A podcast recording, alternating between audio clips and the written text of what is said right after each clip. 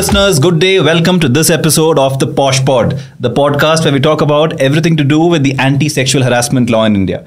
We've been discussing a number of issues around sexual harassment, and today we'll be discussing whether there is any excuse that is a good excuse for sexual harassment. Um, the obvious answer seems no, but let's discuss this further to see what the law actually says.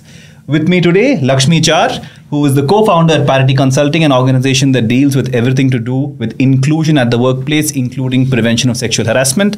I'm a lawyer, work with CAM, and deal a lot with clients who have issues around anti sexual harassment laws in India. So, Laxmi, mm-hmm. you want to get started? Tell me, what do you think about intent? Is it relevant with respect to sexual harassment law in the issues that matters that you've dealt with as, as an IC member? Yeah. Is this a common excuse that comes up, a common defense that, oh, I didn't mean it, I didn't intend it? Tell me more. Oh, geez, yes, yes, yes, all the time, right? Um, but it wasn't supposed to be taken that way. It was just a joke. Why is she the only sensitive one? The other two women with her didn't feel anything. Uh, you know, I mean, uh, come on. Why are you so, uh, you know, focused, or why are you so paranoid about this whole, uh, you know, being a woman uh, thing? So, so yeah, I, I hear it a lot, right? And and uh, some of it is also in terms of. Uh, um, I didn't realize that what I was saying could be misinterpreted, would be misinterpreted. You know, there, there- there's a whole lot of stuff, right? Um, for me, I'm very clear. The law says that it's not the intent of the person committing the act which is perceived as harassment that matters. It is the impact on the person who is receiving this act right so sometimes and and uh, one one very interesting uh, uh, you know situation that that I was in where this woman came to the IC and said I need some help. I, I'm not ready to make a complaint right now but I need some help. And what was the help that she wanted? She said that in her team, there were one or two people, unfortunately, including her boss, who were complimenting her on her style, her grooming, her presence, and stuff. And she said, When I come to work, I don't see that as a compliment. Compliment me about the work I'm doing, the attention to detail, the way I'm able to deal with customers. Compliment me about my professional qualities, mm-hmm. right? And and that was really an interesting kind of paradigm shift for me. That a compliment is really the impact and not the intent. I'm not sure if uh, that's something that relates to how you're reading the act or that you've advised people around. No, no, absolutely. 101%. It is the intent is not relevant. It is how the woman perceives the man's actions or the perpetrator's actions that is relevant.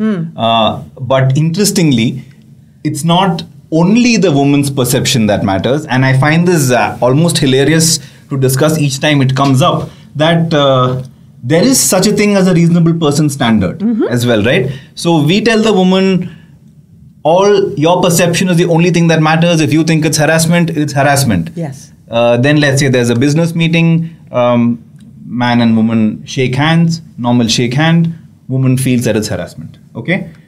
Uh, are we still going to say that it's harassment because the woman perceives it to be harassment?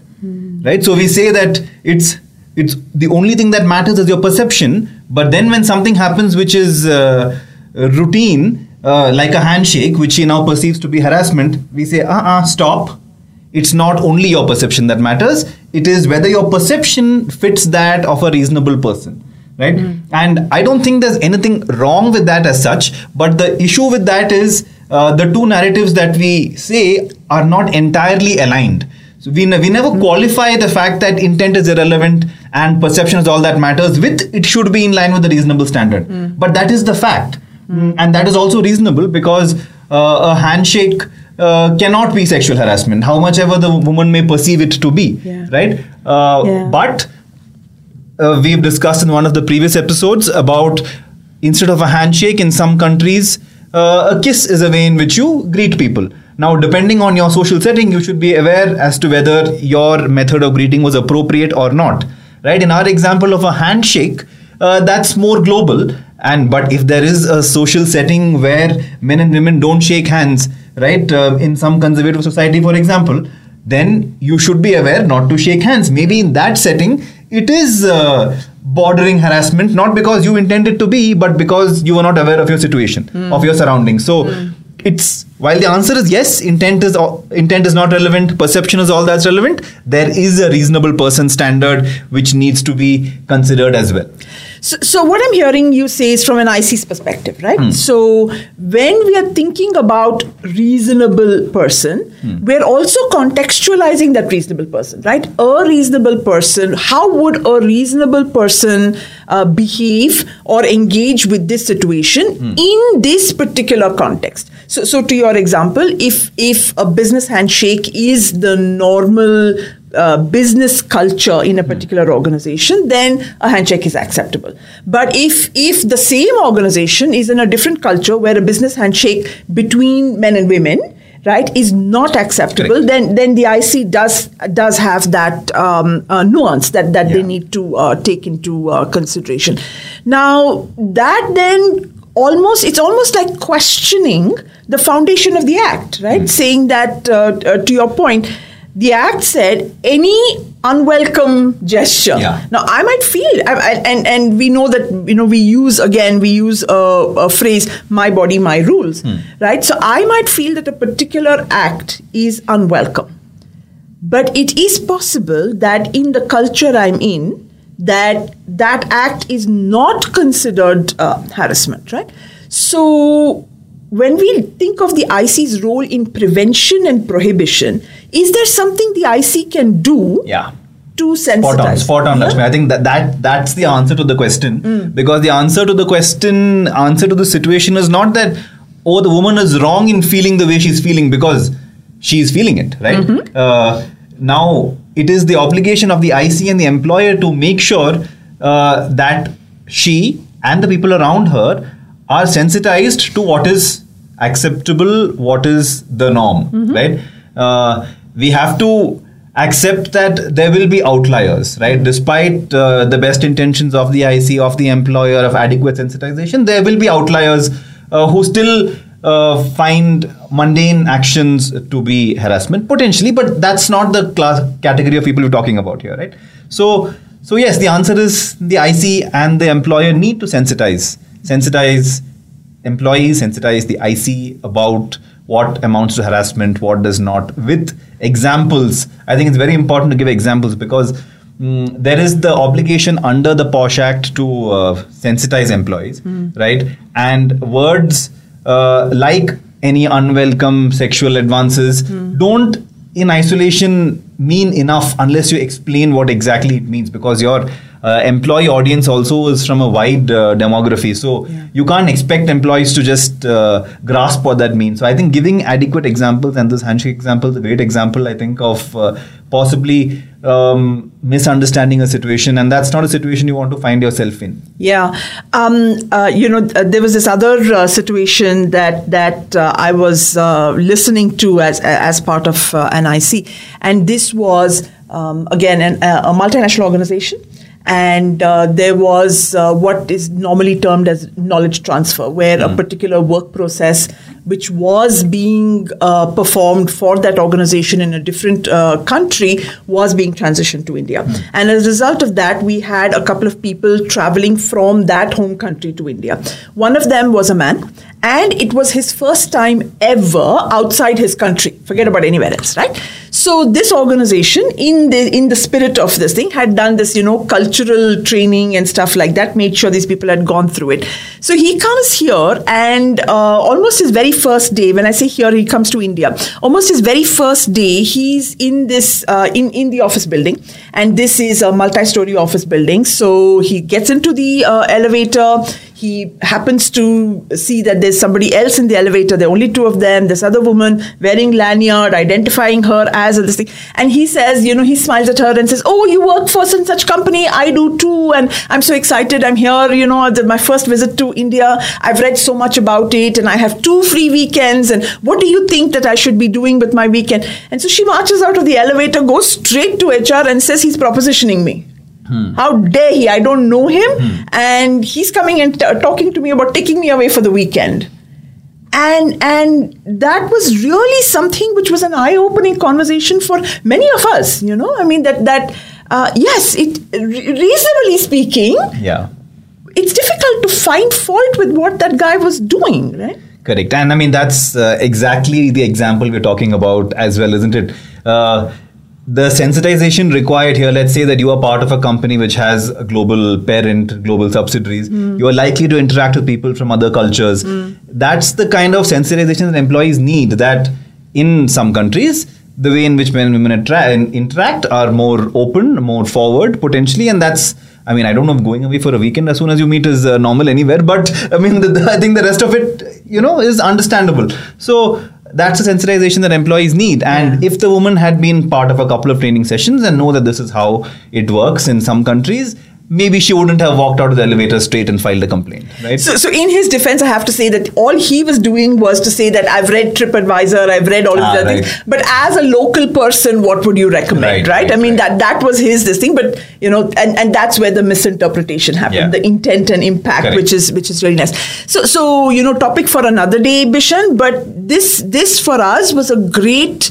Uh, opportunity, um, as you said, the the, the sensitivity uh, training and, and the understanding, but also in terms of uh, you know um, experiencing the law uh, in terms of a conciliation or a settlement conversation, because this really was a true misunderstanding, right? So, so when we get into that, unfortunately, there are some cases where there is nothing true about the misunderstanding, right? And and um, in in uh, you know in in normal terms, and and we, we talked about different uh, cultural expectations. Um, in India, the the you know the relationship of alcohol with gender is is very dichotomous, right? Um, we know that traditionally the expectation is oh no he had a couple of drinks too many so you should forgive him. You know he was not in his right mind. He didn't know what he was saying. Normally he's a very nice guy. You know he doesn't behave this way. And when it's the other way around she had a couple of drinks too many. Um, why was she drinking? Didn't she know that if she drinks then she's sending out x and y and, and uh, z signals you know um, and and that's where, from an IC perspective, it's interesting for us to really parse those nuances and, and understand why this this seems to be an accepted understanding.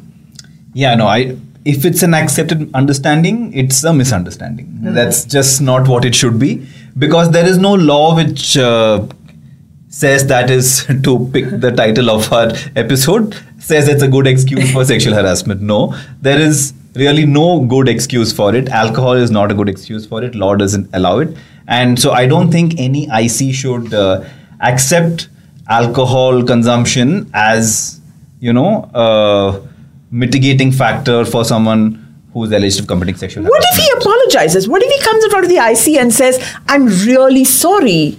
Um, I would not have behaved this way if I had known, but." You know, hey, it was a celebratory uh, dinner. Yeah, you say we appreciate your apology, thank you, but you're fired. Okay. So so so then, you know, when, when we go into various organizations Yeah. and we talk about this, we talk Yeah. about, you know, the importance of understanding boundaries Yeah. and that, uh, you know, the onus is on me to understand your boundary and not to cross it, right? I think it's important to just make sure that this is not a conversation that is even to be tolerated, right? It's not to be uh, even discussed, right? There is no need to even entertain having a discussion about. So whether it is- basically, you're saying I should become a robot, right? I should not be a human being. I should not, you know, have a pleasant conversation with people. I should not crack any jokes at the workplace. I come in, I wear my blinkers, I do my work, and, and I leave. See, if uh, if you being your authentic self means that you are a creep, then we don't want God. to see your authentic self. Keep your authentic self to yourself. We don't want to see it. and uh, I mean, there are ways to behave in the workplace without, uh, you know, breaching boundaries and being your authentic self. Uh, so I think employers need to make it uh, very clear as part of uh, sensitivity trainings that there are lines you cannot cross, and uh, if you need to rein yourself in, rein yourself in. Listeners, I really, really want to hear from you about this whole conversation, right? This is fascinating. Thank you for being quite that um, honest. But, um, you know, we, we, talked about the, the um, cultural thing about the international cultures, mm. but we also see this cultural difference even within India, mm. right? Different regions, uh, different uh, geographic realities. Um, so, so uh, again, I mean, when, when we go back to, you know, how is a posh policy constructed, what really should be an organization's philosophy behind that policy. There's one way of doing it, which is basically cut paste the, the act and say, okay, this is our policy, goodbye, everybody. Hmm. And then there's another space where it is, uh, and, and, and uh, you know, it's, it's wonderful to see how the spirit behind this act is really what is driving that. Hmm. Um, it's easier for larger organizations to do that, right? It's much tougher for smaller. And when it comes to startups, honestly, this is not the priority for, for mm. startups, right? They are much more focused on top line. They're, they're, you know, which customer can I convince to sign up and where do I need to go uh, to generate my revenue? Um, so, so when, when we think about all of this and we think about, you know, what is a good excuse, there is no excuse at multiple levels, right? I mean, there's no excuse at the employer's level to say that oh oops sorry we didn't think about it. We didn't think it was important. We we have a very small close knit group. Nobody behave, misbehaves with anybody. But oh we have a we have a complaint. And then as you said uh, for the IC during deliberations no excuse to accept mm. uh, this kind of thing. And for the people concerned um, is this actually creating something which the act is, is trying to think, which is a policing mentality. Right? So you're going to get penalized for what you think and say, forget about do. But that's fair, don't? I mean, uh, sexual harassment is not only your actions, sexual harassment is also your words, right? And uh, from an employer's perspective, in terms of let's start with what you said at the beginning about setting up the policy. It's very onerous, right? There is no excuse for not complying with it.